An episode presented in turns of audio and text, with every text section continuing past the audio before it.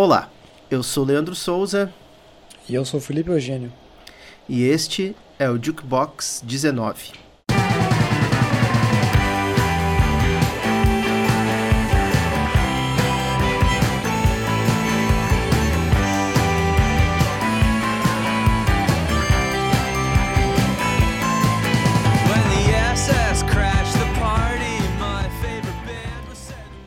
Olá pessoal, bem-vindos à edição número 19 do Jukebox aí, essa edição aí no, no nosso, no, no, no, meio, no fino da pandemia aí, né? Então eu e o Lipe, cada um na sua casa gravando, mas isso não nos impede aí de chegar com vocês aí com aquele conteúdo carinhoso e caprichado que a gente gosta de, de entregar aí pelo menos uma vez por mês, né?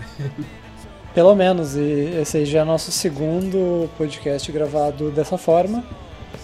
E, enfim, nesse momento cada um dá o, o seu jeito né, de, de resolver as coisas. É, mas esperamos aí que você curta aí, compartilhe, né? A gente já, já pede na largada aí, porque sempre o apoio de quem nos ouve, de quem gosta do, nosso, do que a gente está fazendo, uh, é, sempre, é sempre bacana. E a gente tá no Facebook, a gente tá no Instagram, né? Jukebox, J-O-Q-E-B-O-X. Isso. E para quem escuta a gente pelo Spotify e não segue a gente ainda também, só clicar lá em seguir para ficar dentro, uh, ah, para ficar por dentro né, dos próximos lançamentos em primeira mão. Isso aí, e por falar em lançamentos, né, a gente tá até um pouco atrasado, mas a gente não poderia deixar de fazer um dos nossos temas de praxe, né, do que a gente faz. Uh, né, de, o ano passado a gente fez todo o trimestre e não seria diferente esse ano, até porque a gente está sempre consumindo coisa nova e a gente tem esse, esse trabalho sujo aí de separar o que a gente mais gostou e que de repente vale a pena você ouvir, né? É, provavelmente é esse nosso tema mais recorrente Uh, mas que a gente gosta e vamos lá. Tudo que a gente fala aqui é que a gente gosta, mas esse em específico é muito legal e um trabalho é. bem divertido de, de a gente compartilhar, né? É, a gente tá, como eu falei, a gente tá até um pouco atrasado, já estamos em maio, né? É, para falar dos discos que foram lançados até o final de março. Né? Mas realmente tinha muita coisa que a gente uh, ouviu né, na época que foi lançado, coisa que a gente acabou até revisitando e fazendo meio que uma repescagem para ser um pouco justo, coisas que a gente mudou de opinião, coisas que a gente. Uh, enfim, é o. É esse trabalho aí que a gente chegou nessa lista de 10 discos, né, Lico?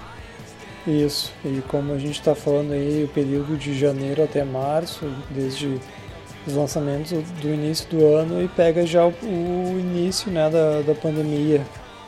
Então, alguns trabalhos que têm influência uh, desse momento, até porque boa parte dos artistas aqui vem do, do eixo, né, Estados Unidos, Europa, já começaram sofrendo, né, antes do que a gente. Pegando o primeiro trimestre do ano, a gente pegou discos que ainda saíram, vamos dizer, até um momento que a gente achava que o mundo estava um pouco normal, assim, sabe? Talvez ali em março as coisas começaram a mudar rapidamente, né? E hoje nós estamos no, no cenário que nós estamos. É, mas, mas ali... a gente aprendeu que o conceito de normal ele não existe. Né? mas deu tempo já de sair assim até os primeiros álbuns produto dessa época, né? E, mas enfim, a gente fala isso no, ao longo do podcast. O fato é que, assim, ó, foi, foi bem, vamos dizer, consistente ao longo dos meses, assim, embora até nos primeiros ali nos primeiros dois meses a gente tava um tanto que um, não, confesso que meio não tão, não tão, do... não tão impressionados é, também, né? E também não tão focado nisso de consumir os lançamentos ou entrar de cabeça uh, também nos, nos álbuns. Teve muita. A minha primeira impressão, inclusive, foi que o primeiro trimestre estava bem fraco. E nesse momento de repescagem, de reouvir as coisas, surgiram bastantes uh, discos bons e ótimos candidatos para entrar que a gente teve acabou cortando algumas coisas aqui para é, eu acho fechar na, eu... na, listagem de 10, né? É, a gente até pode colocar um pouco disso na nossa conta, assim, de talvez não, não estar prestando tanta atenção no que estava sendo produzido de bom ou que a gente ouvia que era bom e, e, resolvia uh, ouvir, não estava no clima ali para curtir até o momento que a gente realmente resolveu, tá, ok, vamos prestar atenção. E daí as coisas começaram a mudar de figura. É. Isso acontece bastante, né? E a gente vai falar ao longo do, do programa, do, do episódio, né? A questão de quando tu presta atenção e começa a surgir novas coisas de um, de um álbum. É, mas é que é aquele negócio, né? A nossa vida não é só ouvir música, né? A gente tem que trabalhar e às vezes a cabeça não tá no. Infelizmente. No é, mas, cara, no final das contas aí saímos com uma lista bem bacana. Espero aí que os nossos ouvintes uh, pensem o mesmo, assim, né? Esperamos que apreciem da mesma forma. Falando em ouvintes, uh, mais um momento de recados, agora é um momento de, de afeto. É, deixar registrado aqui, né, o nosso agradecimento e mandar um beijo para nossos amigos e ouvintes. Tati, Tatiane Marques, para Luísa Padilha, para o Johnny Oliveira, para o nosso amigo também, o Leandro Vignoli, do podcast Algoritmos. Procurem ah. lá no Spotify, grande sim, sim. podcast.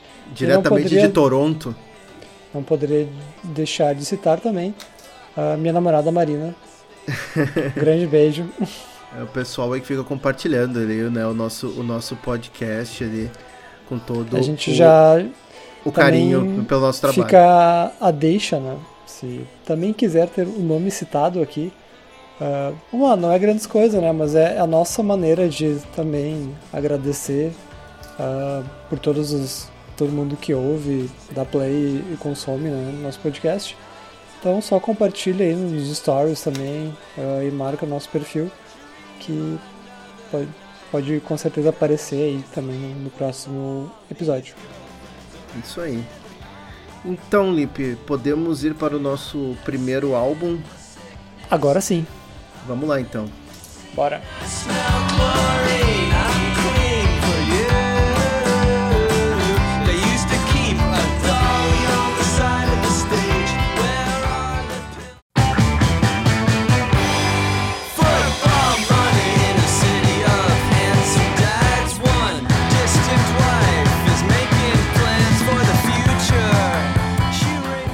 Ok, então, Lipe, esse álbum é mais uma uma predileção minha, né? Eu me lembro, mas tu te lembra que foi logo no início do ano eu já saí cantando meu amor aos quatro ventos por esse disco, né?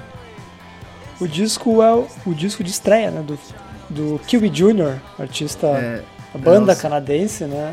Com o disco Football Money. De Toronto aí, esses caras Uh, né, o disco de que localmente, de forma, né, independentemente, o disco foi lançado em 2019, então pode existir algumas divergências técnicas, mas o álbum recebeu realmente um, um lançamento mais amplo e, e a, por sua vez, divulgação mais ampla agora em janeiro, né? O álbum foi lançado aqui, segundo os nossos registros, em, no dia 17 de janeiro de 2020, né? E eu achei um, um álbum, assim, completamente delicioso de ouvir 27 minutos da mais pura do creme, do creme, do power pop, uh, jangle pop e um pouco né, aquele indie rock meio pavement. É, eu juntaria aí também na nuvem de, de tags College Radio e ah, todo o indie rock noventista americano. É, mas, né, o, mas isso eu acho que é o primeiro. É o primeiro, primeiro sinal que, né? A primeira luzinha que acende quando tu ouve os caras, porque claramente o, o vocalista da banda, né? O, é, o primeiro fica muito claro é Pavement. É, o Jeremy Impossível. Gaudette tem aquele, aquele timbre, aquele estilo meio, meio cantado, meio falado que remete ao Stephen Malcolm, mas é, para mim, eu acho que esse é só a primeira é, é, é a primeira impressão, assim, porque o, Sim, o, as, não é nem as influências só... vão bem mais longe. E não é nem só a voz, é os trejeitos e até a forma de escrever as letras e cantar, né? Que é muito semelhante com o Malcolm. Mas claro, vai além. Sim, sim. Eu, eu também comecei muito a pensar no, em, em Modern Lover, sabe? Que também é meio que remete a esse tipo de vocal, inclusive com essas sacadinhas meio uh, engraçadalha, sabe? E. É, eu, não, eu, não, eu não prestei gru... tanta atenção nas letras, mas uh, eu duvido que seja do mesmo nível de da perspicácia, sagacidade do, do Malcolm, mas uh, muito bem intencionado. Sim, é, e tudo muito também, ele, ele não deixa de falar também muito do ponto de vista local, sabe? Tipo, ele é um cara do interior do Canadá que foi morar em Toronto, e ele cita muito também, fica reclamando da cidade, é, das coisas lá que não deu certo, sabe? Tipo, porque é, é, é, um relato da vida das pessoas mais ou menos numa grande cidade, sabe? É as agruras do, do, do, do cidadão mais ou menos. Mas, de certa forma, tu acaba te relacionando um pouco, sabe, com isso. E eu tava conversando, inclusive, com o Leandro Vignoli sobre esse álbum e ele se relacionou muito mais, porque ele é um imigrante, um cidadão mais ou menos virando em Toronto, sabe? então. É, é, é, é, bem interessante, porque não é um álbum tão criativo, não é um álbum tão original, mas ele é extremamente honesto, eu acho. O que o Felipe falou, é, é, tem uma sagacidade, tem uma inteligência, tem um charme. É, tem um. Esse disco é uma boa diversão. É, é, são 27 minutos de pura diversão, melodias maravilhosas, aquelas guitarrinhas uh, com os dedilhados muito, muito bonitos. Ele, ele remete a, a, até o Jungle Pop, né? Uh, lembra... Sim, falando de Jungle Pop, esse disco, uh, depois que passa a fase Pavement, eu lembrei muito do, do início da carreira do R.E.M. R.E.M., ainda, com certeza. Ainda era uma banda de college radio, não era uma banda de estádio. Exatamente, eu lembrei também um pouco de The Last, uh, o próprio Kinks, né? Tem esse, esse que bem pop, com umas guitarras bem bonitas. Inclusive, até eu acho que a referência, pensar no Kinks, eu tava olhando uma reportagem do Kiwi Jr., tem uma foto deles. Os caras usam Rickenbacker, sabe? Então eles têm é. pesão muito fincado nos anos 60 também. Eles têm essa influência. Modelo de guitarra, marca de guitarra que também o, a galera da Ram usou, né? E usa. Usou Não, é, é guitarra garota propaganda de power pop, né? A Rickenbacker. É, guitarra basicamente é o que define né, o disco. Ele é completamente é. centrado né, na, na, guitarra.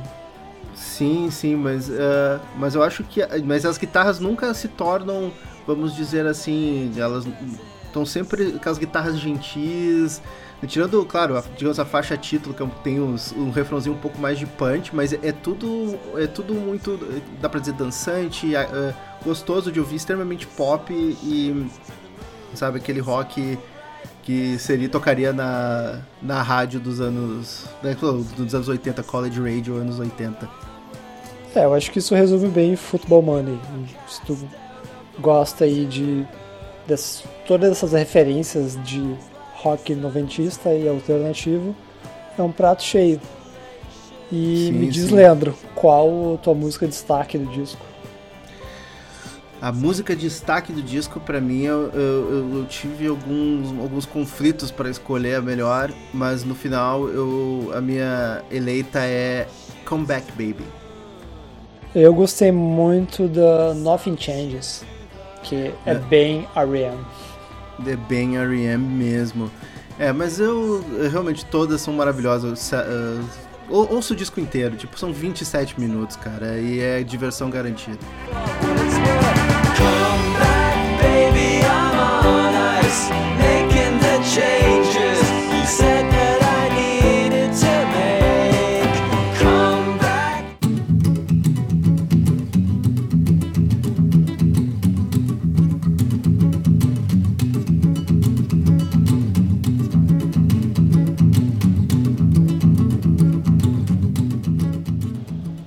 nossos podcasts a gente fala muito né, de artistas europeus, artistas americanos, eventualmente algum artista africano e eventualmente também alguns artistas brasileiros. Né?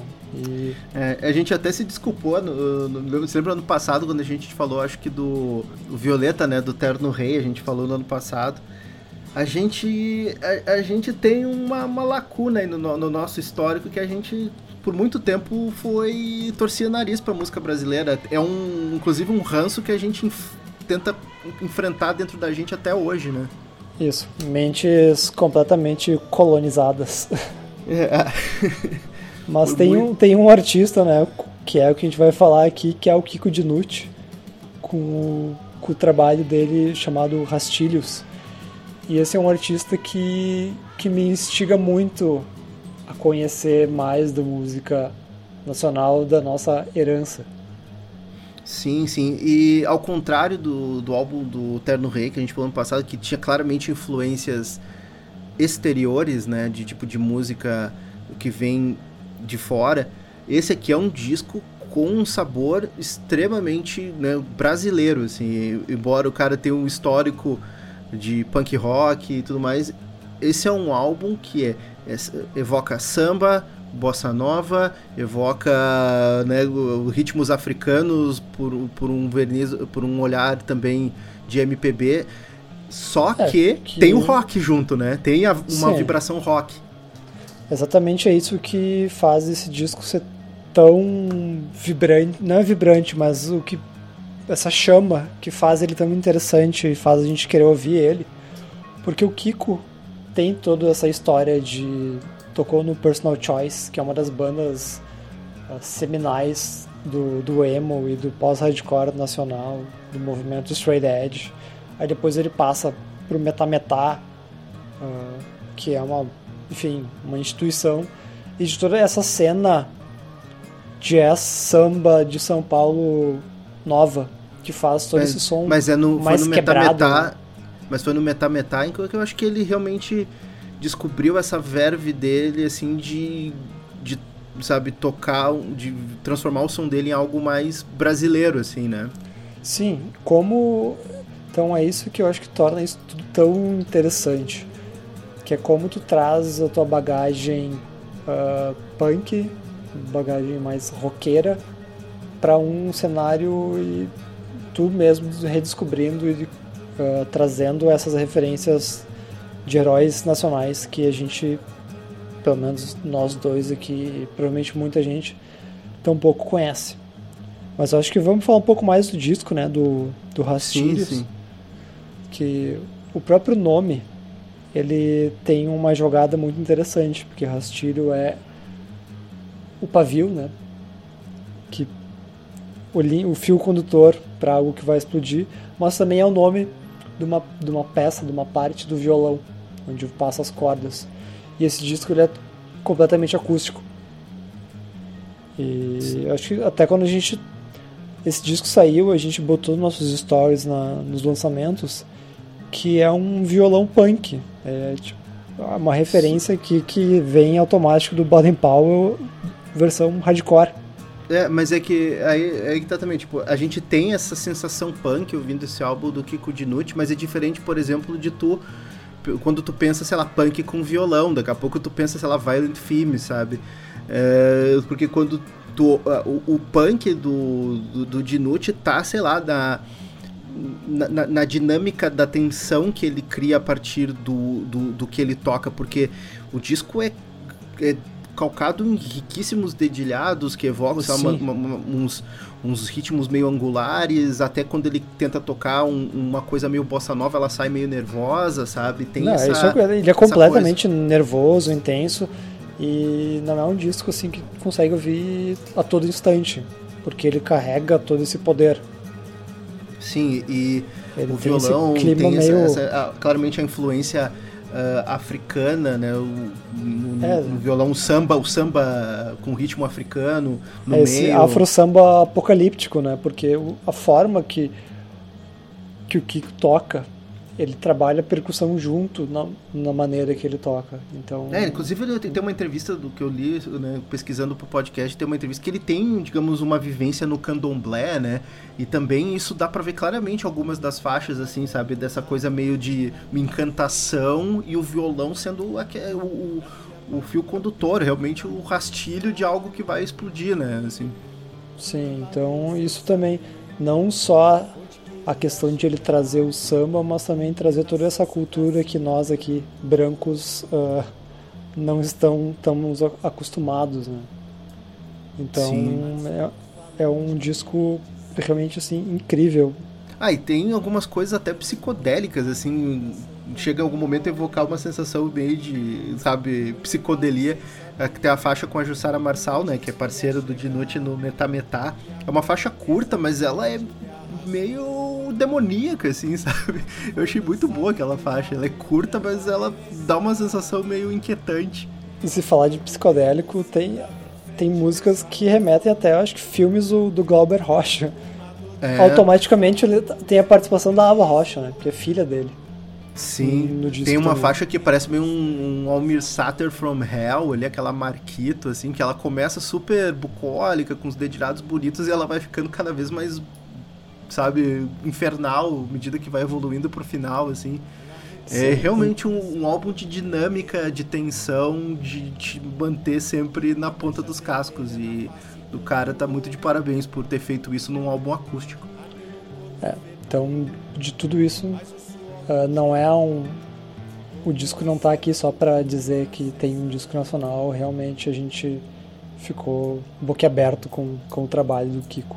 É, inclusive, é que nem o Lipe falou, é, é, um álbum que abre o nosso interesse em ouvir muito mais do que esse, esse pessoal tá fazendo, tanto o Kiko Dinucci, tanto quanto a, os comparsas dele, porque a gente sabe que eles têm um milhão de projetos, né? Sim.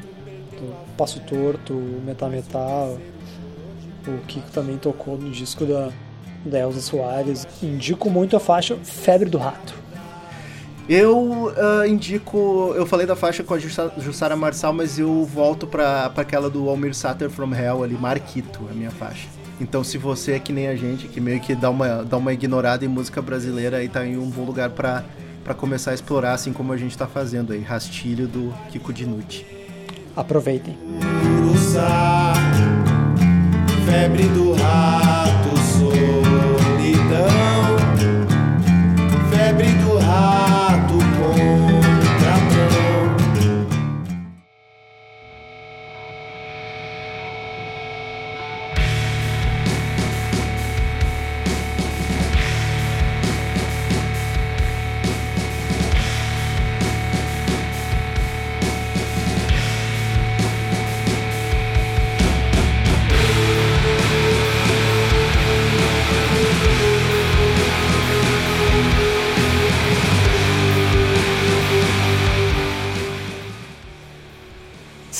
Kiwi Jr. foi o, o artista que teve essa ligação logo no início do ano com o Leandro, o que a gente vai, o disco que a gente vai falar agora, de cara teve uma ligação comigo. Eu nem lembro exatamente de que forma eu cheguei, mas na primeira audição do disco Forever Whatever, disco de estreia da banda britânica October Drift, me conquistou de cara por guitarras barulhentíssimas.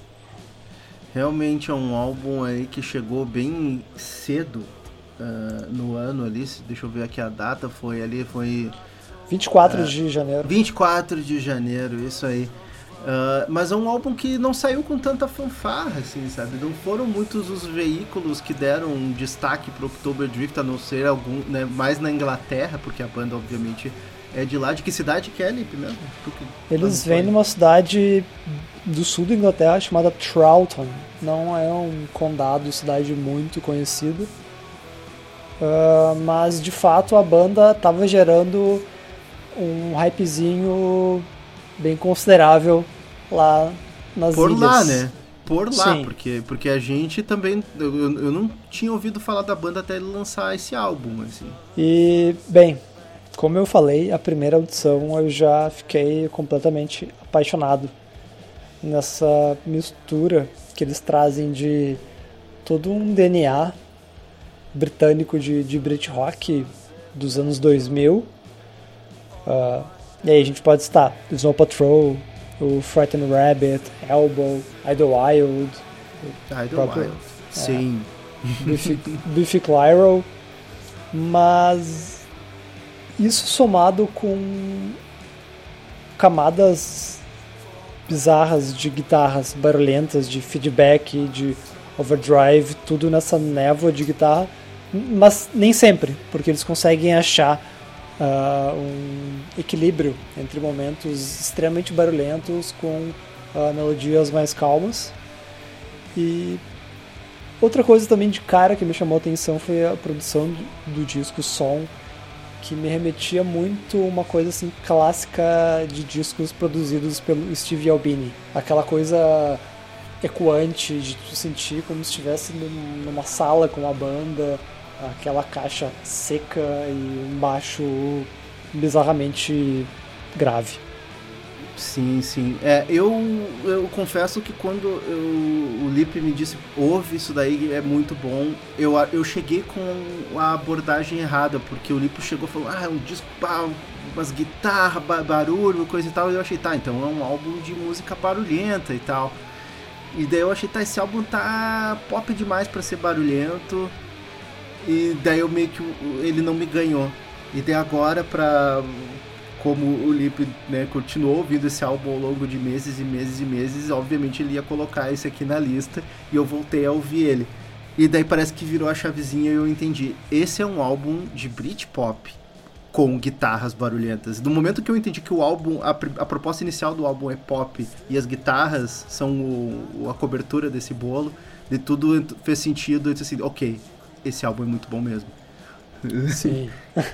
Eles conseguem criar uh, algo típico britânico. A gente falou de Brit Rock aqui, mas que é esse clima nublado né, nas canções, com letras melancólicas. Uh, e de sonoridade tem momentos que é quase como um grunge com shoegaze, a gente pode chamar assim. Sim, sim. Ou do é, quando, tu falou, quando tu falou em Idlewild ali, eu acho que é uma, uma coisa que, pe, que pegou forte na, assim, nas minhas comparações, nas minhas, no som que me remeteu, porque Uh, era, uma, era uma banda extremamente pop, com os refrões super fortes, guitarras extremamente melódicas que chegavam em algum momento da música em que os loucos atochavam o pé no pedal e vinham pra, estourar a tua orelha, sabe? O, o October Drift faz isso né, em várias faixas e faz isso com um efeito muito poderoso. Né? e eles não esperam, né? Porque, por exemplo, a faixa que abre o disco Losing My Touch é realmente um, uma experiência meio absurda, assim, porque tem momentos que eu sinto como se estivesse furando minha mente, assim, um magma, uma, um volume sônico violento, assim, inundando a minha cabeça. É, é, que tem outras que vão. Tem, tem uma dinâmica, né? Eu acho que tem até uma dinâmica meio pixiana aí, sabe? De quieto e barulhento, quieto e barulhento em algumas faixas, assim. Sim, com certeza.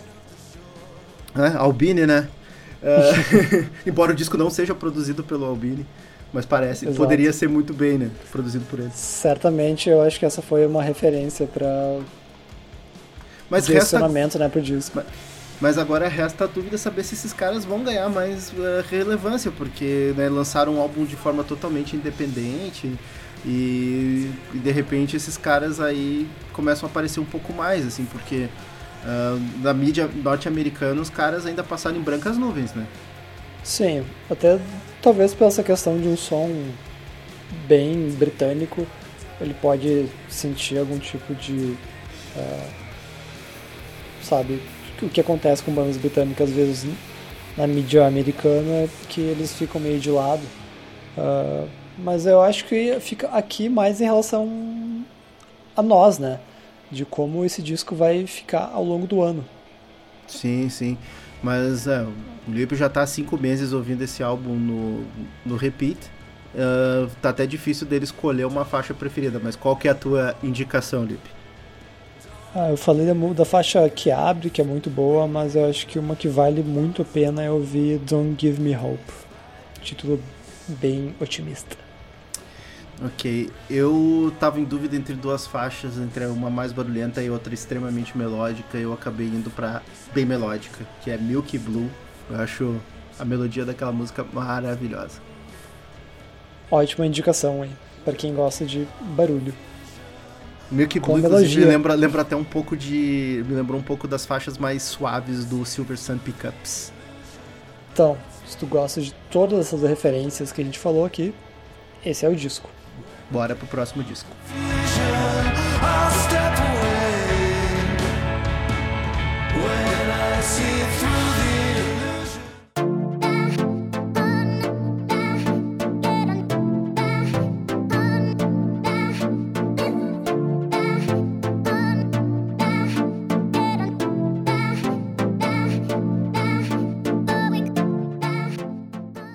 Pois é, até agora então, né? Já falamos aí de três álbuns e todos eles aí de bandas.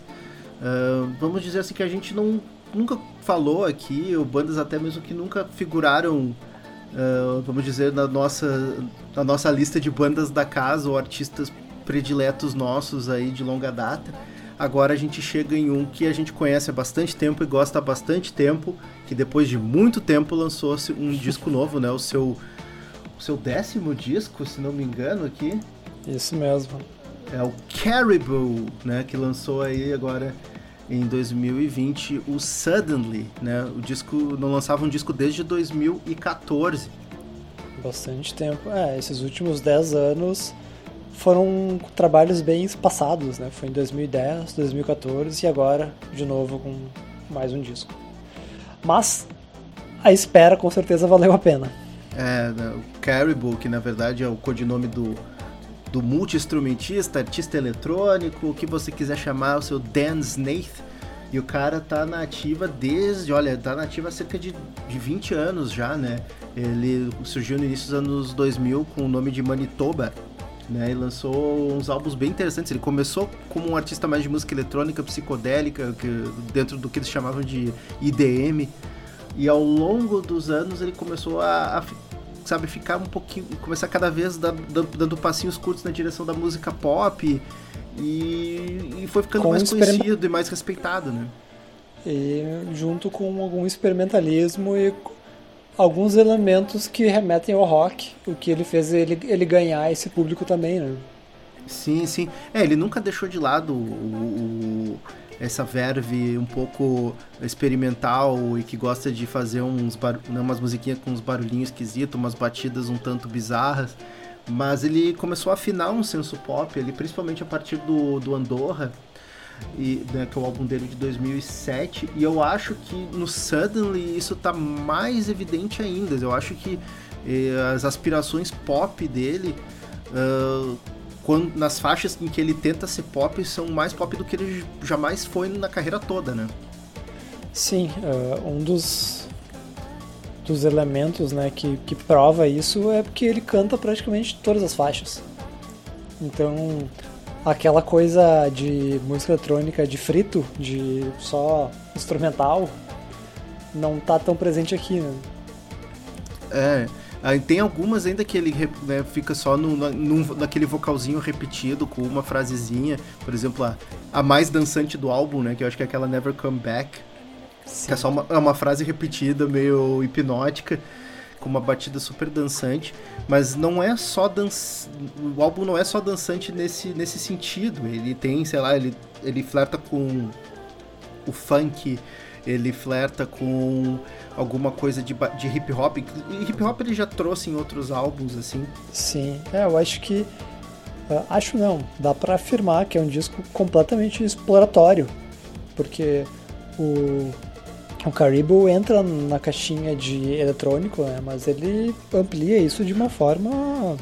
Mas o que é interessante né? é que é exploratório de um jeito super acessível. Ele explora Sim. gêneros que a galera uh, conhece e, e, curte, assim, sabe? Tipo, tem. Acho tem, que esse é um tem, dos grandes tem trunfos. Tem synth pop, sabe? É uma faixa é um dos grandes trunfos do, do Sunderland. Que é essa capacidade de ele ser exploratório, de trazer várias referências, ao mesmo tempo que ele é extremamente acessível. É, claro que tem ainda as bizarrices em, algum, em uma faixa ou outra. Sim. Uh, só que o resultado do todo, assim, é um álbum que se talvez não seja tão impactante quanto outros que ele tenha feito, é uma, é uma audição super uh, agradável, acessível, palatável ao, ao gosto médio, assim. É um, é um álbum muito mais pop do que eletrônico, assim, se tu for pensar. É, ele consegue alternar os momentos também de coisas dançantes de uhul e mãozinha para cima, uh, com coisas até mais reflexivas, né? Mais introspectivas, naquelas é. Atmosferas, camadas e sintetizadores. É, com certeza. É o embora essa, essa, essa coisa meio psicodélica, etérea, já, já era esboçado em, em, em, outros álbuns, nesse eu acho que está mais concentrado, mais, com, mais conciso. Uh, embora, que nem falou, não seja tão impactante quanto ele já foi em outros álbuns, mas é um trabalho super bem estruturado e, e bem acabado, assim, sabe? Ainda mais para quem, uh, vamos dizer, vai começar a ouvir o cara agora. Eu acho que é um, é, é um ótimo começo de para conhecer a, a, carreira do Caribou, sabe? Depois chegar nas drogas mais pesadas. É, ao mesmo tempo eu, eu já tenho uma opinião de que o Sandley é um trabalho, assim, muito conciso fazendo o caminho inverso, de ele lá atrás ter feito tantas outras coisas que ele consegue uh, deixar isso mais bem acabado, mais acessível, como tipo, é um, algo... um álbum, é um álbum de um artista que, né, ao longo de todos esses refinou, anos né, adquiriu confiança, trabalho. né, pra, pra, pra chegar nisso daí, ok, eu, eu não, não, não, preciso mais, uh, já experimentei um monte, agora eu quero experimentar com coisas mais objetivas. E deu e, certo. Assim, o Suddenly provavelmente. Provavelmente não, posso afirmar, pelos dados do Last FM, que foi um dos discos que eu mais ouvi esse ano. Uh, e eu tenho a impressão de que eu vou continuar ouvindo ele até o final do ano. É, é um álbum muito fácil de ouvir. Eu acho que essa é uma, é uma palavra que eu uso isso da maneira mais positiva possível, sabe? Não é um álbum fácil, gostoso de ouvir. Não é que nem outros álbuns de música eletrônica que às vezes meio que exigem a tua atenção ou meio que uh, invadem teu cérebro e meio que te dá uma bugada na cabeça. Esse aqui, ele é meio que uma massagem cerebral. É muito gostoso. Isso. De um artista que a gente pode dizer que nunca errou, né? Mais um grande disco do Caribou. É, realmente um cara que tem uma consistência impressionante ao longo de 20 anos de carreira. Então, né? Acho, que tu já cit... Acho que tu já citou, mas uh, Never Come Back é a faixa, assim, pra mim, incrível do disco, que eu recomendo. A, fa a faixa que tu sai dançando ali com os teus bastõezinhos de neon. E... Uh, uh, uh. eu vou escolher a mais funkeada ali do álbum que eu achei bem, bem bacana, que tu, tu tava citando hoje, antes, quando a gente tava conversando antes do, do podcast, que é Home. Tem até um sample bem massa de soul music ali no meio. A e... faixa que me lembra muito The Avalanches. Podia ser uma faixa do The Avalanches, é tipo extremamente funkeada, dançante e com uma melodia grudenta, então é meio que indefensável essa faixa aí. Então é isso, quer um disco bom pra ouvir? Escolha o Stanley. É, quer, quer ficar no maciota. Baby, I'm home, I'm home, I'm home. baby, I'm home. I'm home.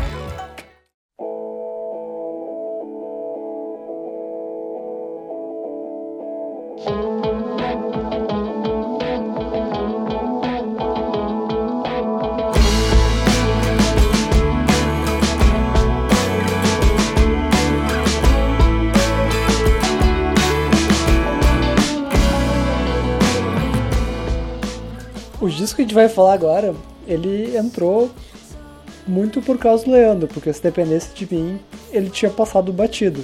E eu agradeço muito por ter um amigo e companheiro de podcast como o Leandro, Cara, por ter feito. Eu achei, eu achei muito louco que tu nem, nem sabia que o disco tinha sido lançado, cara. Tu, tipo, tu acompanha as notícias e tu não viu, tipo, passou reto por ti assim. Sim, foi, foi bem no momento que eu saí de férias. Foi. Esse disco foi lançado. Tá, vamos falar, né? É o, o disco Color Theory, segundo disco da Soccer Mommy. Saiu no dia 28 de fevereiro esse disco aí, Sim, né? Sim, e foi bem no período que eu tava saindo de férias, que eu tirei 15 tava, Tava off, totalmente offline. Completamente. E é, por tá pouco não passou, mas que bom essa lembrança agora nessa que a gente passou a régua no primeiro trimestre, né? E que disco, hein? Assim, o, todo ano tá surgindo bons álbuns de, vamos dizer, indie retrô anos 90 com mulheres à frente, né, dessa, de, desses álbuns, né? É, a Soccer Mommy já tinha chamado bastante atenção uh, de mídia e de várias pessoas do, do meio com o disco de estreia dela, mas é, não o Clean, nosso. né? O Clean, Sim. né, de, do ano retrasado, 2018 que tecnicamente né, ela já gravou outros discos, uh, mas o Clean é considerado o primeiro álbum oficial. E agora ela chega com uma mudança um pouco de direcionamento da carreira dela com o Color Theory. Porque nesse primeiro era algo muito mais lo-fi, uh, voz e violão, mais simples. Uh, e o Color Theory é usando até um, um nome aqui, algo mais colorido, mais cheio, mais elementos, mais imperdível. Real- Realmente é, um- assim é, é- é um- é uma, uma expansão do som. Eu acho que é um- ela realmente mostra uma evolução da- da- da- de personalidade e de riqueza na música dela nesse álbum. assim Tanto que quando a gente tava lá em 2018, já tinha inclusive de Pox, a gente ouviu o, o Clean, né? E ele meio que não se destacou frente a outros álbuns semelhantes na época, inclusive o álbum da Snail Mail, né? Que foi Sim. um dos nossos preferidos de 2018, né? Acho que foi o segundo, ficou em segundo lugar, o primeiro lugar, Lipe? Eu não tô lembrando agora, foi o primeiro ou o segundo? Foi o segundo. Foi se- o primeiro foi Idols, né? Idols, é. E a, a Snail Mail era mais guitarreira, né? Do, do que a Soccer Mommy. E agora a Soccer Mommy vem com uma proposta não guitarreira, uma proposta pop, ah, mas trazendo uma nostalgia pra gente daquele som final dos anos 90 e início dos anos 2000. Sim, sim, é. O, tem uma faixa, né, do Color Theory que eu até falei pro, pro Lipe quando eu ouvi, tipo assim, cara, parece que abriu um vórtex temporal na minha frente. Eu tava em 1996 ouvindo Jovem Pan de novo, assim, sabe? Porque realmente ela evoca a nostalgia, tipo, pra quem viveu aquela época, o som evoca essa nostalgia com perfeição. E eu fico imaginando, tipo, a própria, né, Soccer Mom, o nome dela, a gente não... Sofia, não- Sofia não, não Alisson. mencionou. Exatamente, essa aí, Sofia Allison. Ela não viveu aquela época, ela era recém-nascida, uma criança pequena naquela época. E é muito louco tu pensar que ela conseguiu canalizar ou emular uma, um- uma época, um estilo musical de uma época Um Então- Zeitgeist. é um zeitgeist tão perfeitamente e, e de uma maneira de que, que emociona a gente que gosta da, do- da música daquela época. É, ela. Não sei se isso é intencional ou, ou se as referências são essas, mas é como se a gente estivesse ouvindo assim, alguma coisa de pop alternativo radiofônico, né? do- dos anos 90. Totalmente isso, assim. Eu tava ouvindo gente relacionando, de- sei lá, com Alanis Morissette, Natalie Imbruglia. Mas não é só isso, porque ela tem uma. ela tem um, uma pegada um pouquinho mais. Uh, Mas acho que vai até depois, né? Eu acho que outra artista pop rock que é a Avril, Avril Lavigne, que dá pra ouvir no, no disco dela, no- na música dela. É, mas eu também relaciono com outras coisas, né? Tipo, coisa que a Liz Fair fazia. Sim. Ela até a Mitski é uma referência pra ela. Sim, sim. Então, ah, mas só que no Color Theory isso também ainda acaba indo um pouco além, assim, porque ela acaba trazendo alguns elementos de ah, mais psicodélicos, tem, tem algumas faixas até mais né, que flertam bem com dream pop, lembra até a, a vibe um pouco do álbum da ah, da ah, Nakiko, né, da ah, esqueci o nome da guria ah, do, ano passado. que- Jason. da Jason, Jason. né? Me lembrou um pouco também. Ah, então é, tem essa, essa coisa extremamente pop, um pouco dreamy, ensolarado, com lindas melodias, sabe? É um É, e por mais que a gente fala dessa sensação de nostalgia e que ela usa toda essa imagem, seja nos clipes, seja na própria capa do álbum, ela tem a, a personalidade dela na música. Não é só um pastiche noventista. Não, não é um pastiche, ela é, é parte claramente de um lugar muito, muito criativo, honesto, respeitoso, né? Ele, é- é- ele- ela tenta canalizar essas influências da maneira mais positiva possível, assim, não é, não é descartável, é, é, é- é muito, é, é emocionante ouvir, assim. Então, mas a gente É. puta que pariu, que, que músicas bonitas, assim. Sim, realmente ter, tu ter me lembrado, mostrado esse disco e na primeira audição realmente chegou assim, escorreu uma lágrima de, de nostalgia. É, mas é que é, é legal ver isso, que a gente, a gente comentou isso quando a gente tava falando da J-Som, assim, de, dessas pessoas que evocam essas influências do que naquela época poderia até ser considerado algo descartável, que nem a própria, uh, a própria Soccer Mommy fala que uh, Taylor Swift e Avril Lavigne são influências dela, né? E isso não, isso não é referenciado de uma maneira derrogatória ou irônica, é realmente um sentimento de apreciação e tu, e, e tu rever e pensar assim, ok, existe uma qualidade nisso, sabe? E é quase como uma ressignificação, né? Porque o que, que Totalmente, a gente totalmente. ouvia Evil na época como algo duvidoso. Sim, a gente tinha essa mentalidade e a gente ouve agora com outra cabeça, né? É, que nem ela, ela coloca Slow Dive no mesmo peso de Avril Lavigne como uma influência dela, né? E isso pra gente soa da maneira mais positiva possível quando a gente ouve o produto final, né? Sim. Qual a música, Leandro, que tu A, a minha música vai ser Circle the Drain, essa que abre um vórtex temporal diretamente para 1996, faixa número 2. eu estava na dúvida entre essa ou que eu vou escolher, que é Crawling in My Skin. Crawling My Skin, inclusive, eu, eu recomendo ao pessoal que quiser ver os- a série de, de videoclipes que ela criou. Ela criou vários videoclipes para essas músicas em, em ve- versão 8 bits em diferentes cidades dos Estados Unidos. Eu achei muito charmoso, muito divertido. Então, ah, não deixem de ouvir, não façam que nem o Lip quase fez. Não deixem de ouvir Color Theory da Soccer Mommy.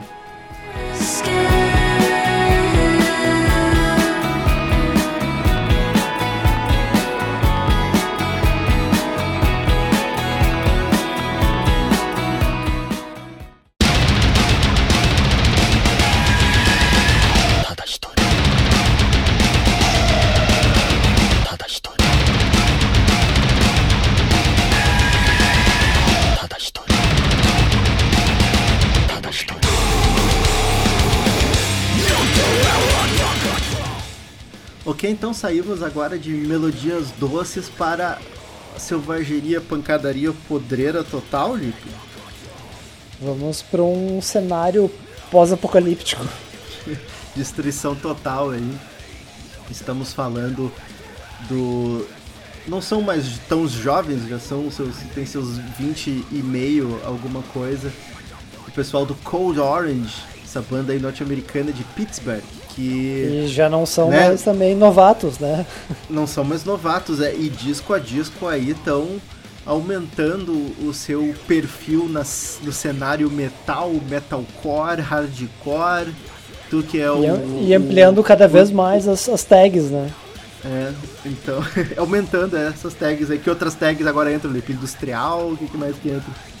Entre o industrial e o termo, né, que a gente descobriu, glitchcore.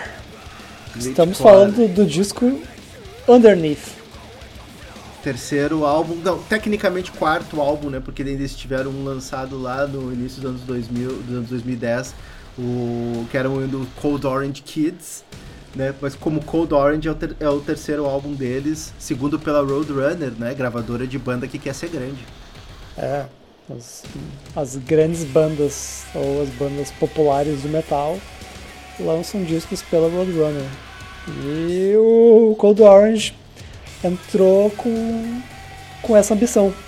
claramente esse álbum aí mostra que eles têm realmente a vontade de serem grandes, de serem, vamos dizer a palavra headliners, né? Porque é um álbum longo, ambicioso, com um som gigantesco, agressivo, mas ao mesmo tempo pop. É muita coisa, é muita influência em um, em um mesmo álbum, mas no final ainda dá certo, né? Sim, de uma banda que saiu de uma mistura de selvageria pura, de hardcore punk com sludge. Filhotinho de Converge, né? Exato, era um filhotinho de Converge em momentos até mais extremos e mais sujos. E a gente vê a banda aí evoluindo ah, e quebrando com todo tipo de noção do que, que metal pode fazer ou do que é esperado de uma banda de metal. Mas é, é algo que já é- era esperado deles, por causa que o álbum anterior, o, o Forever, né, a estreia deles pela Roadrunner, já mostrava que eles tinham algo diferenciado a oferecer, porque no, no, no- Forever eles colocaram alguns toques de grunge ou pós-grunge, eh, né? Algumas coisas não tão quebradeiras, sabe? Mais próximas do metal mesmo. E aqui eles acrescentam é, uma camada ainda mais interessante que é foram bem pro lado do industrial, né? Tanto que o guitarrista e o, acho que um dos cérebros da banda, né, que é o Eric Belderose, ele simplesmente deixou a guitarra de lado e foi apertar botão, né? Foi fazer barulhinho eletrônico, batida eletrônica. É, eles estão na casa de bandas como Machine Head e Fear Factory, né? Que são essas bandas de thrash groove metal que trabalham muito com a- essa temática pós-apocalíptica e de tecnologia frustrada e tecnologia com baixa qualidade de vida. E eles trazem isso que a gente falou de que é um termo que surgiu, talvez até para batizar o que eles fazem, que é glitchcore, que é esse metalcore com essas coisas quebradas e erros e É que o metalcore, né, já é da natureza dele que quebradeira, né? Quebrar ritmo, fazer tipo and- andamentos que interrompidos eh, do nada. Só que ah, nesse nesse lance do glitchcore que o Lipe tava falando, eles usam meio que manipulação digital do- da própria música como uma maneira de fazer essas quebras, né? Então dá Sim. uma, dá uma sensação bem de desorientação, né? sim, de essa música, essa faixa tá com um erro. É, baixo, deu, deu pau no MP3. Sim. Então eu acho que é, que é muito doido isso, né? De uma banda que aí vai pra Roadrunner e aí talvez tenha essa pressão ou tenha essa intenção de ficar grande, mas eles não seguem completamente as regras do que quer ser essa banda grande. É, mas ao mesmo tempo também tem um- uma, uma tendência bem pop em algumas faixas, assim, tipo, bem... Sim, A, bastante. vo- a- a guitarrista barra vocalista, né? Uma das vocalistas da banda, né? A, a Reba Myers. ah, ela né, experimentou no álbum anterior, né? Uma das melhores faixas do álbum anterior tava cantando de uma maneira bem limpinha e aqui tá de novo assim. Inclusive tem uma faixa que, olha, pelo menos o início dela parecia uma música do Garbage, sabe? E depois ela vai se transformando num metal pesado, assim. Eu achei umas experimentações super interessantes. assim. É, e essa dinâmica do, do, do álbum, né? Porque ele não fica só em coisas pop, ele vai para momentos ex- extremos e daqui a pouco ele tá em momentos mais acessíveis nos, próprios singles do, do álbum. O que. Até o primeiro single ele acaba sendo a última faixa do disco, que é uma coisa completamente estranha. É, assim mas é, mas é um álbum de uma banda assim que confia no seu taco, assim. Eu, às vezes até eu acho assim, eu tava conversando com outro amigo meu, alô Thiago Trindade, um abraço pra você, é, que eu acho que esse álbum, por mais que ele, ele com certeza é o álbum mais criativo, mais intrigante que o Cold Orange fez, mas eu ainda acho que, sabe, ainda precisa um pouco de foco no meio dessa ambição toda pra ser perfeito. Eu ainda acho, por exemplo, Forever um álbum melhor que esse aqui. Ah, embora esse aqui seja excelente e super original e criativo, né, dentro do que o, o metalcore pode oferecer, e inclusive no que o metal tem ultimamente. Mas É, eu, gosto de, eu gosto de toda essa subversão que o Code Orange traz para os estilos. E se a gente puder ver um metaleiro brabo, eu acho isso ótimo. tô totalmente a favor de ver metaleiro irritado, né, Lipe? Com certeza. Mas, mas enfim, assim, então realmente, eh, se você não tem muito contato com som extremo, talvez valha a pena conferir o Cold Orange pra, né, de repente você gosta. E se você gosta de metal extremo, de hardcore eh, extremo e quer ver algo que eh, foge um pouco do padrão e que tenta ser um ponto fora da curva, até pra dar um mindfuck um pouco, dá uma conferida no Underneath aí, porque é bem bacana. É, Faixa do disco, quer- Felipe. E se tu gosta mesmo de coisas extremas, a faixa desse disco é chamada Erasure Scan. Muito boa essa faixa mesmo. Eu vou pro pra faixa que eu, foi também um dos singles do álbum que eu acho sensacional, que é Swallowing the Rabbit Hole. Grande faixa de abertura. Na verdade, é... tem uma vinhetinha de abertura, né? Mas tudo bem, é a faixa de abertura, tecnicamente falando.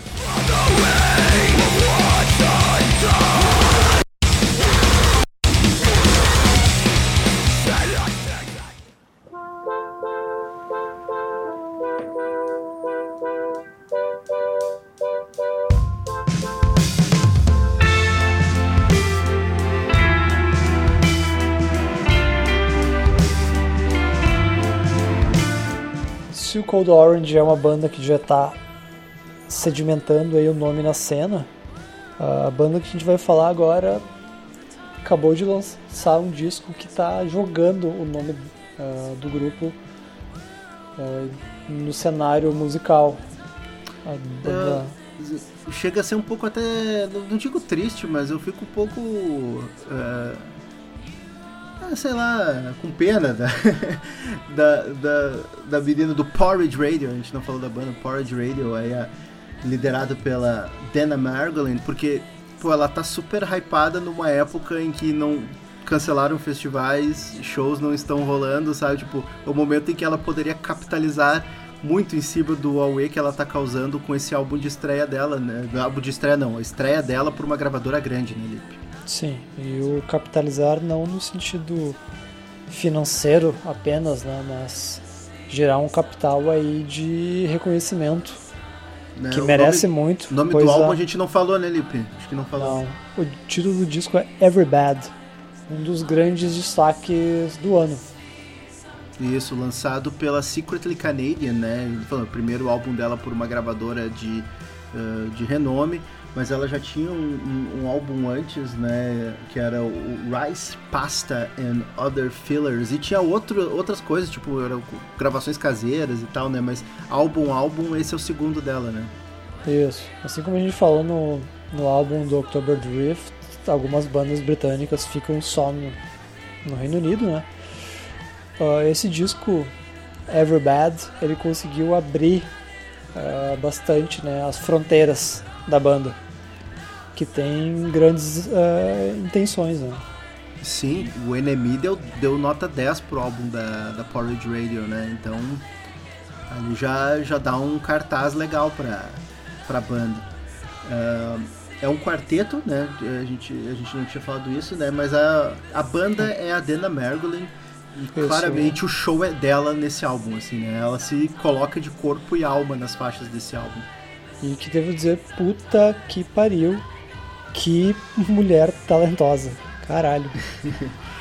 É, e o estilo da banda também é, remete a algo muito visceral e, e que pra mim remete muito ao indie rock norte-americano final dos anos 90 do noroeste ali Modest Mouse uh, Beauty Spill aquela coisa meio desleixada porém extremamente intensa sabe essa foi a minha Intensa percepção e- mais forte do som da Porridge Radio em momentos caóticos, né? Inclusive na- na- nas nossas conversas eh, de preparação para gravação, a gente não, por mais que o som seja extremamente familiar do Powered Radio, a gente tem uma dificuldade imensa de conseguir definir.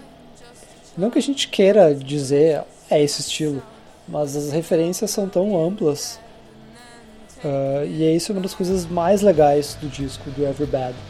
É, porque, Porque- ela, ela canaliza várias coisas, assim, numa, num, num produto final que acaba sendo bem uma personalidade própria, assim, porque a- Exato, tem, né? tem, tem faixas que tem aquelas levadas eh, bem eh, desleixadas, que nem falei, tipo Modest Mouse, e outros momentos é uma coisa meio ah, lenta, mais, mais introspectiva, que aos poucos vai se intensificando e explode no final, sabe? Até falo, uma- um dos estilos que enquadraram eles é no sadcore, o que não, não deixa de fazer sentido, né, Lipe?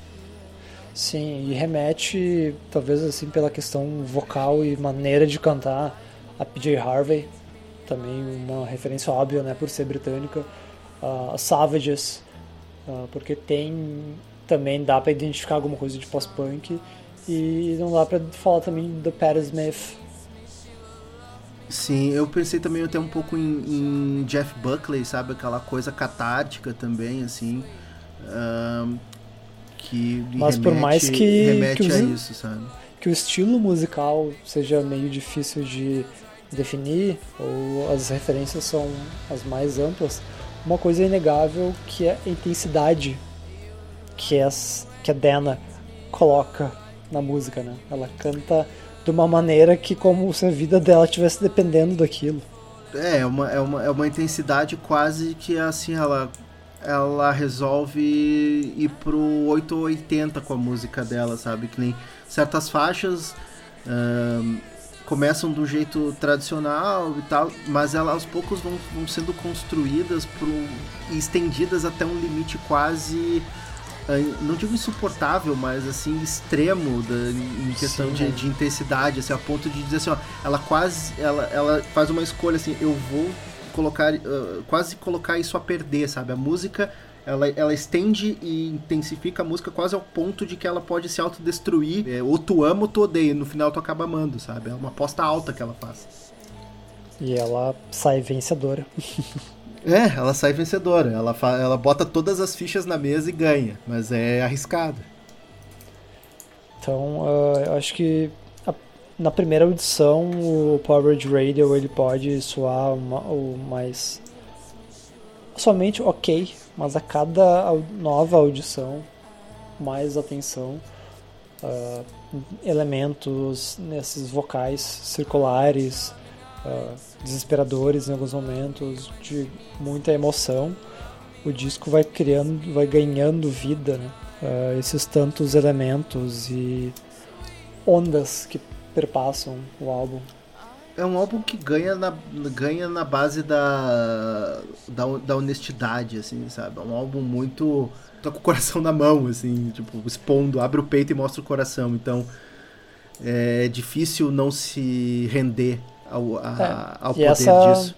essa é a intenção, né? Dana Margolin, que tem ah, uma visão bem ambiciosa e bem bravateira, inclusive, né? De até algumas declarações de que ela quer ser o novo Coldplay. Tem esse tipo de intenção, né? Tá- Tá meio gritaria demais pra ser o Coldplay, mas se se tornar eu não vou reclamar. É, mas tem, tem muito a ver também com essa questão britânica, né? A gente sabe diversas bandas que construíram uma carreira em cima desta abordagem, né? Seja o Stone Roses, Oasis, Kasabian e a NME adora isso, né? Sim, Mas a sim. verdade é que o Porridge Radio, se conseguir chegar no mainstream, tá levando muita qualidade. É, Leandro, mas enfim, fala aí, qual, qual a música a que tu mais música. gostou? Eu vou com a faixa de abertura que eu achei, eu acho aquele final apoteótico algo Born assim Confused. de arrepiar demais. O nome da faixa é Born Confused. Uma faixa que me chama muito a atenção é Don't Ask Me Twice. Também muito boa, muito boa mesmo. Então, assim, ó, não deixe de conferir esse álbum aí, um- uma audição intensa, mas que recompensa.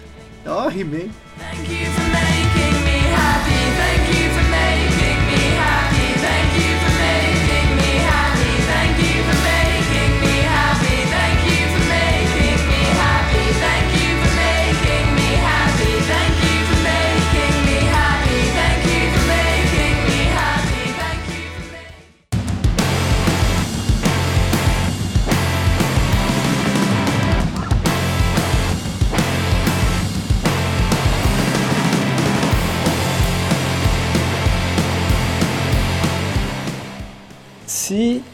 emo, pós-hardcore e pop punk é tua área, chegou o momento. É, vamos falar aí, é, o álbum de estreia, né? Do, é um quarteto eh, norte-americano, são de Michigan, né? Rochester, Michigan. Estão falando aí do Dogleg. Isso é o Um álbum disco de estreia, né? M- Melee. Isto. Ah, um disco que. Uma estreia surpresa e que pegou de surpresa. Chegou de surpresa e pegou de surpresa, né? Que, É um que álbum bela, que bela tirar o maneira de um álbum chegar. Com certeza, eu acho que não tem outra forma de fazer um disco de estreia melhor que esse. Mas era uma banda que também ahn, eles não tinham tanto, tanto hype, né? Eu acho que eu queria falar, uma banda que surgiu do nada, embora a gravadora deles tenha um certo prestígio, a Triple Crown, né? Sim. Contatos certos, ah, mas. É aquela questão de, de fazer um disco pé na porta, sabe? De- Sim, o cartão, mas- cartão de mas- visitas é um.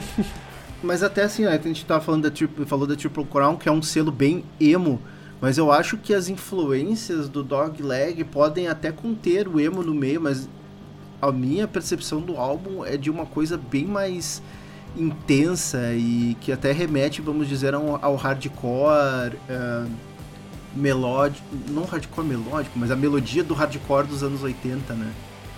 Sim, ah, e até daquela cena seminal né, do hardcore melódico de, de Washington.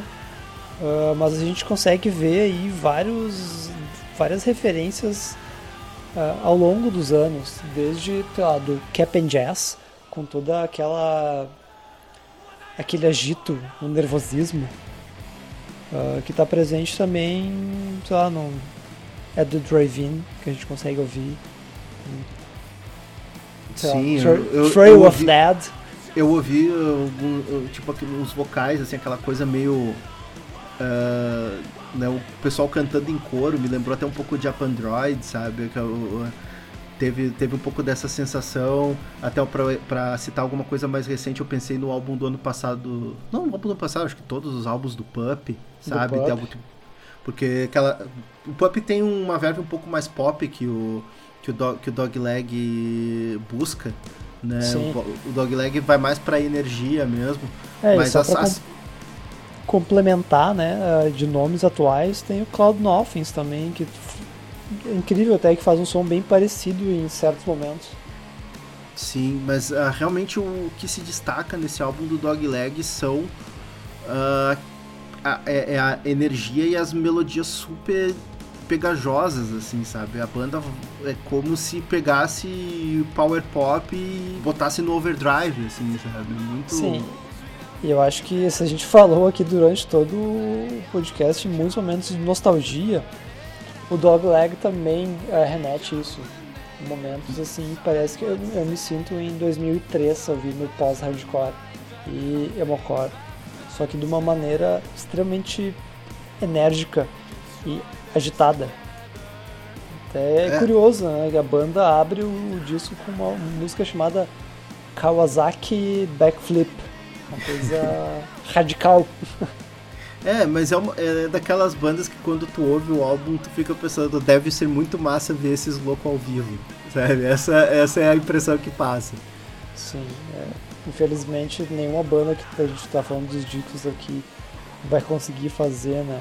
Turnê no momento e fazer uma divulgação, mas a gente fica imaginando o quão doido deve ser uma apresentação dessa banda. É, é, pelo que eu tava lendo, inclusive, da banda, esse, o vocalista costuma fazer umas pirueta, cambalhota, estrelinha no palco, meio, meio atleta, é, ginasta olímpico no palco, assim. Uma Então, coisa meio fugazi se enlouquecer no palco.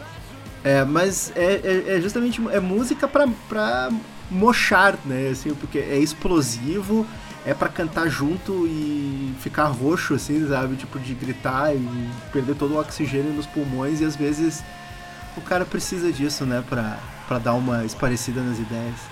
Exato, e o disco deve ter ali na faixa de uma meia hora.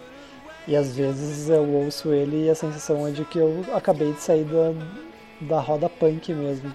Me, me sinto até com roxos e marcas. Não posso ter nada contra um álbum que o cara ouve e diz assim, bah, isso aqui deve ser tribom de ouvir enquanto, sei lá, tu tá correndo. Embora faz anos que eu não corra. Mas eu fico pensando, E nem, e nem é o momento. Se eu corresse- em casa. se eu corresse, eu ouviria esse álbum enquanto eu corria. Isso dá um gás gigantesco. Eu acho que essa é a tônica do álbum. né? Ah, não é um dos discos revolucionários. Possivelmente, não imagino ele no final do ano como um dos grandes destaques. destaques Mas eu tenho quase certeza de que ele vai ser um disco queridinho pra mim por muito tempo. É, é um álbum que entrega aquela dose gostosa de adrenalina que pelo menos tu tem que, tem que ter alguns álbuns no ano que, se- que sejam assim, sabe? E esse álbum aí faz isso com maestria. É, não dá pra viver só de música triste.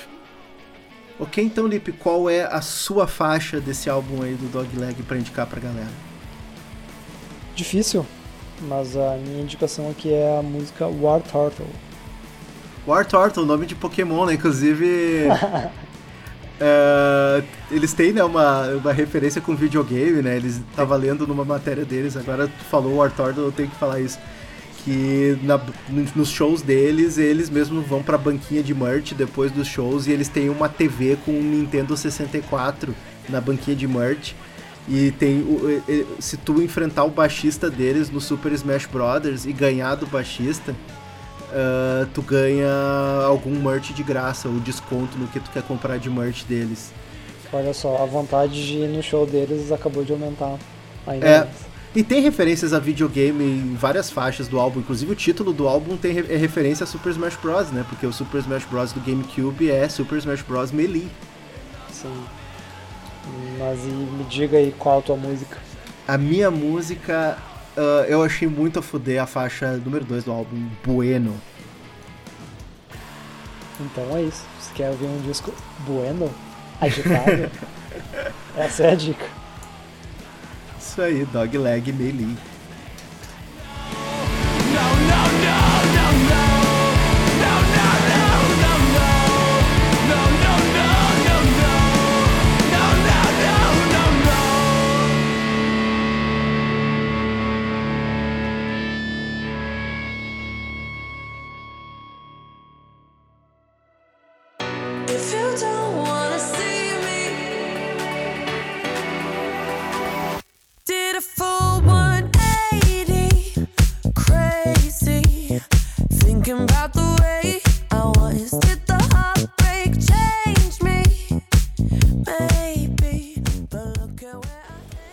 Esse aqui é o momento em que a gente oficialmente se vende pro mainstream, estamos recebendo aí financiamento de um selo major.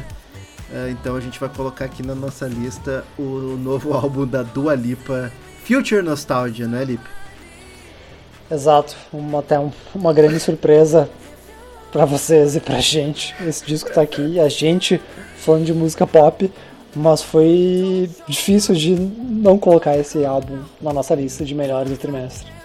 É, não, a- brincadeiras à parte, mesmo sendo um álbum super mainstream, né, totalmente pop, é um álbum que a gente não conseguiu resistir de tão gostoso que é de ouvir.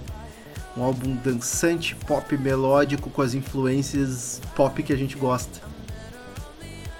Tudo muito bem acertado, tudo muito bem encaixado e suando maravilhosamente bem. É, é um álbum. O título já, né, já mostra, já fala bem isso. Que é. Ele remete ao pop de. Principalmente dos anos 70, mas também de dance music, eurodance dos anos 90, fun- funk sintético dos anos 80. New Wave, E né, também. Eu acho que groove- todos os, os elementos pop e versões, né, de dance pop, electropop, synth pop, funk pop, tá, tá tudo presente aqui. É, e ela, ah, e ela canaliza isso com extrema destreza e eficiência, né? Assim, porque é um álbum bem objetivo, são tipo, são que 10 faixas, tem 35, tem 37 minutos e toda música nesse álbum é um hit em potencial, né? As que já não são hits, as, né? todas elas têm potencial de ser super, super hits. É, o disco hoje já tem três singles, mas se depender da, das faixas, da qualidade, dá pra emplacar aí mais tantos. Tá, com certeza. Né, tem inclusive o primeiro single aí, é uma das. É possivelmente o maior hit pop internacional do ano, né? Até agora, de 2020, que é Don't Start Now, né? Que, que música que é aquela? Um, um groove completamente sem defesa, sem, indefensável. Eu estou ouvindo a linha de baixo mentalmente e já estou requebrando na cadeira. É, realmente é. Tu tem que ser muito birrento. A gente, talvez em outra época, uns 10, 15 anos atrás, a gente conseguiria ser birrento com esse álbum, mas hoje em dia não, a gente não tem mais tempo para isso. A gente precisa reconhecer o que é bom. E esse esse álbum aqui, a Dua Lipa não apenas ela compôs, participou da composição de todas elas, como se cercou de gente extremamente qualificada e talentosa para dar o suporte né, né, nessa visão pop fu futuro nostálgica, né? Sim. Como é de praxe, uh, né, em discos pop são acreditados diversos produtores, mas a Dua Lipa também está acreditado em todas as músicas, né? Então ela faz parte de todo o processo, não é algo produto pop fabricado, ela que dá muito do direcionamento, né, do e do acabamento do disco. É, e até fui pesquisar, né? Ela, alguns dos produtores do álbum anterior dela voltaram nesse álbum, né? Porque realmente tem, se não me engano, aqui tem cerca de uns 7 ou 8 produtores diferentes, aquele negócio de cada faixa com um produtor diferente. E Uh, tem inclusive colaborações que não apareceram creditadas como, como produtores, mas a gente leu também que a Dua Lipa no ano passado chegou a se reunir no estúdio com o Nile Rodgers, né? Para quem não sabe, Nile Rodgers é um dos gurus cérebros, mitos da disco music dos anos 70, né? O cara era, fundou o Chic e depois, uh, mais recentemente, ele botou a disco music de volta no radar ali ao fazer parceria com o Pharrell e o Daft Punk, né? Principalmente Sim. participou do álbum do Daft Punk que tornou a disco music cool novamente, né? O Random Isso. Access Memories. E falou do Pharrell Williams também, trabalhou com a Dua Lipa na pré-produção do disco, e o Mark Ronson também, outro grande produtor pop, né? Mas, mas acabaram não, não acreditados na ficha do disco. Falando Sim, em sim. ficha, uma coisa que chama muito atenção é a questão de não ter feat, de não ter convidados. É a Dua Lipa foda o disco inteiro. Ela é o centro do álbum. Sim, eu Toda- acho isso sensacional, assim. toda a técnica e capacidade e talento incrível dela.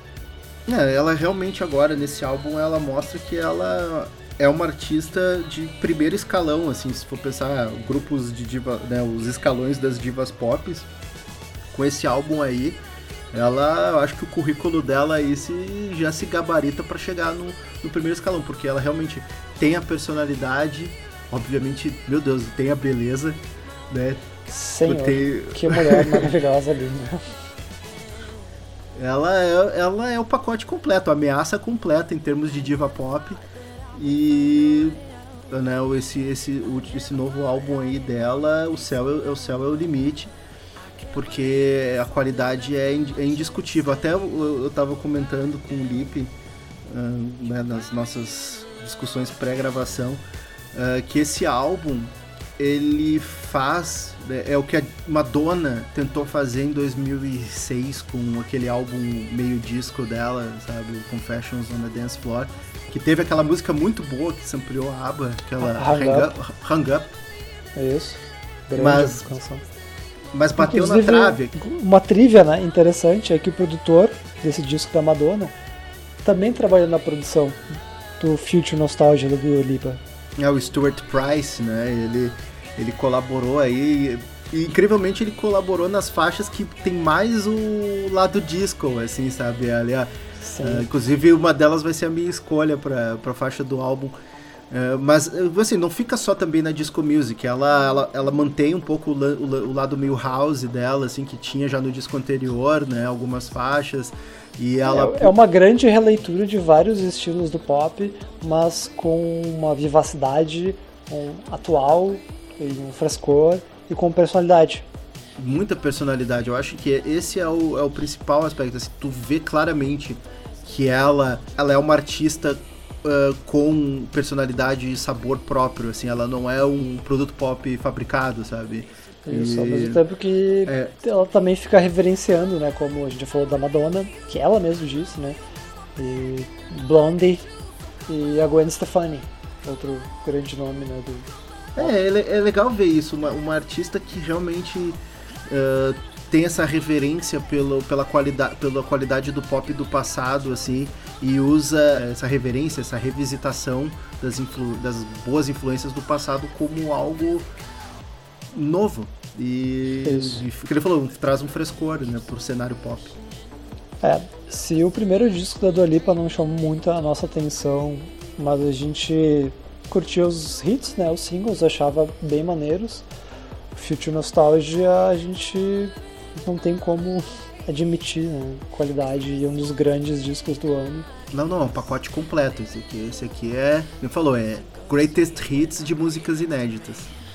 É, inclusive difícil de escolher uma faixa, ah, mas eu talvez a minha escolha seja Physical. Physical, aí meio que um synth pop anos 80, muito maroto. pra malhar. Eu já, vou- eu já vou com a faixa mais disco do álbum, com uh, que incrível que pareça não é Don't Start Now, é Love Again. Tem uns violinos assim intoxicantes. Eu acho aquela música sensacional, inclusive é produzida pelo Stuart Price. Essa. Então fica a dica aí, é, mesmo se o pop não for tua área, a gente deixa a dica aí pra conferir o álbum grande disco da Dua Lipa, Future. Nostalgia. Muito bem, próximo disco.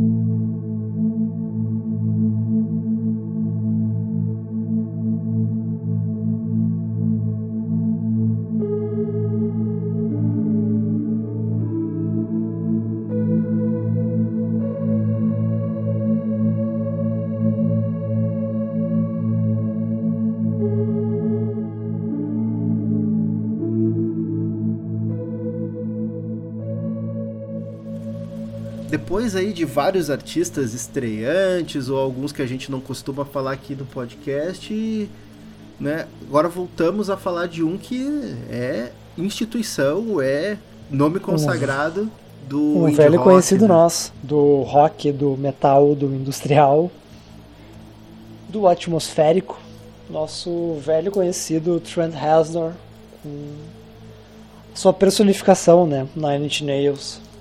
É, ele, ele é o Nine Inch Nails, né? Não tem como ser outra coisa, né? A gente pensa assim, ah, a banda Nine Inch Nails. Não, Nine Inch Nails é o Trent Reznor.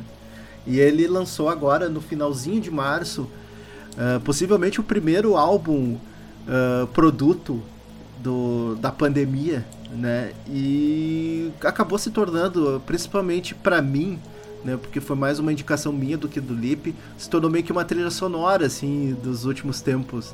Que foi. E a gente colocou. for- Foram dois álbuns, né? Mas a gente colocou aqui como uma entrada só na nossa lista de, de 10 álbuns. É, porque a Ele- gente pode interpretar ele até de forma conceitual como um álbum duplo, né?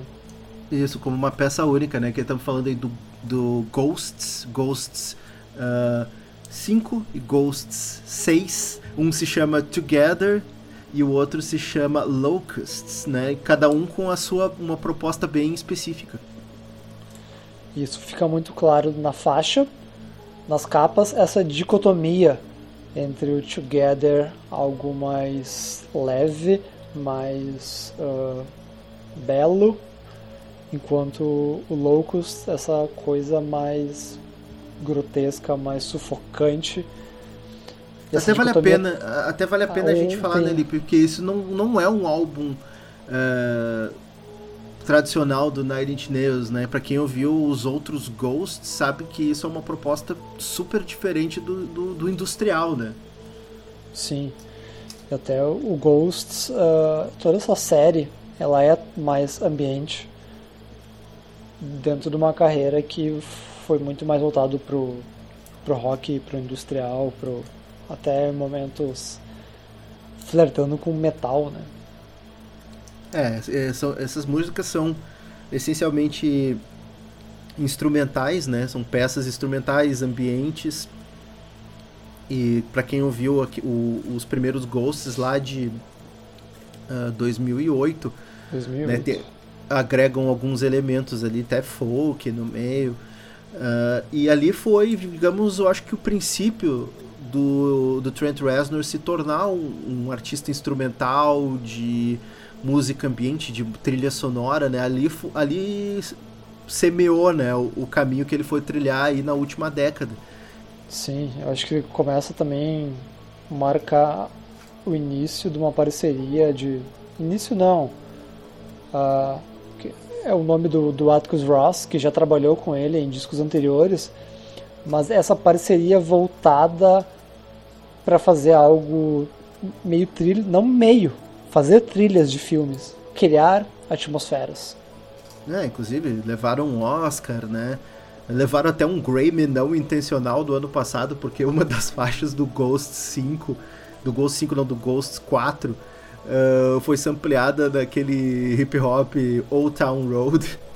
Né? Os caras, foi uma, uma parceria de sucesso até quando eles não imaginavam que faria sucesso.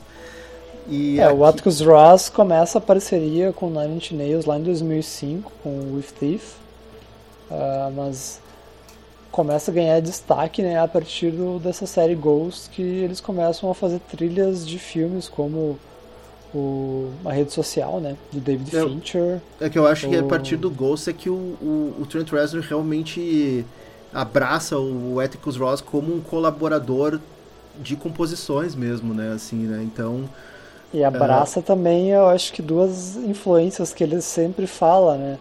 A fase mais atmosférica do, do Bowie, do Low, e do Brian Eno. é, sim, as, as duas coisas, inclusive, são quase a mesma, né? Tipo, a fase Berlim do Sim. Bowie e o que o, que o Brian Eno tava fazendo ali na metade pro final dos anos 80, né? É, dos anos Só que 70, com desculpa. a, É, visão, a visão totalmente obscura, pessimista, né? Que sim, vem, que já há de muito tempo do, do Nine Nails. Sim, só que canalizada de uma forma bem mais, vamos dizer, ah, não de- densa, né? Talvez, talvez essa seja a palavra, porque ah, e, e agora falando dos álbuns, a gente estava mais falando do contexto. O- os dois têm propostas bem diferentes, né? O Lipe falou, o Ghosts ah, tem a capa branca, né? Uma capa branca bem sutil e é são peças de né, música ambiente, mas que evocam tranquilidade, uma beleza, eh, melodia, piano, violino. É, é, um- é, um- é uma música que te acalma, que te deixa, um- né, te deixa um pouco mais. É, tem uma sensação bucólica, um pouquinho de tran- né, mais tranquila. É, tem E- momentos mais melancólicos, ah, mas ainda assim tem uma beleza. Tem uma Já beleza. é. a segunda parte dele não completamente oposto. Né? A Essa segunda capa- parte. a capa escura. É, a segunda parte já tem a capa, né, falou, capa preta e vai pro o espectro completamente oposto, né? Se um é ambiente, o outro é dark ambiente, é sai qualquer resquício de uh, tranquilidade, de calma, de otimismo e entra desespero, angústia, repetição, ruído, uh, desconforto, né? O que, que mais, Lipe? Ah, é um pesadelo completo. Bad vibes. Total. completo. E a gente volta lá pro, pro início né, dessa fala, que tudo isso surgiu nesse momento de pandemia. E consegue, eu acho que, ah, traduzir bem isso, ah, o que a gente sente, o que a gente passa. De no mesmo dia a gente ter que lidar com todos esses sentimentos de conseguir enxergar algum tipo de esperança e daqui a pouco ir para um, um sentimento de desespero total e de angústia, mas aí a gente entra nesse ciclo eterno, É, é eu, eu acho sem, que... sem previsão de sair. Né? E eu acho que isso é o que mais me impactou nesse álbum, que é justamente isso. A gente vive numa época que não sei quanto, não sei quanto a maioria de vocês que estão ouvindo, mas existem exi- é é uma época que a gente anda mais meditativo do que nunca, sabe? E refletindo sobre o que tá acontecendo e como vai ser daqui pra frente. E esse álbum chegou num, num momento muito interessante, assim, porque é ambicioso, mas é, vamos dizer, combina ou se encaixa, sabe, assim, na- no, no, no que tá se passando com a gente e é a trilha sonora pra esse essa, essa dicotomia que tá rolando aqui na nossa cabeça. E o, e o, e o Trent Reznor conseguiu pegar isso. Como esse disco ele funciona muito mais como trilha, uma atmosfera e uma experiência de ouvir um disco inteiro. A gente não vai indicar faixas, a gente indica os discos. ah, a gente deixa claro aqui que o primeiro é mais tranquilinho e o segundo deixe para ouvir num dia bom. É, eu acho que o que a gente pode indicar é justamente isso. Eu acho se você ah, tá meio com o pé atrás, começa pelo Together, assim, porque o Together realmente é um disco bem, bem mais ah, acessível, porque o outro é tarja preta, sabe? Então depende muito do que você, se, por exemplo, se você não ouve música pra se sentir angustiado e perturbado, nem chega perto do Locusts. É, a gente que tem um- uma experiência bem grande com várias coisas sinistras, o Loucos já soa bem extremo.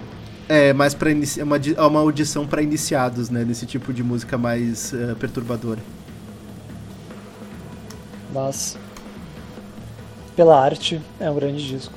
Sim, é, a qualidade desses dois trabalhos aí, claro, e o oportunismo também de ter chegado numa música certa na hora certa aí, depõe a favor e por isso tá na nossa lista.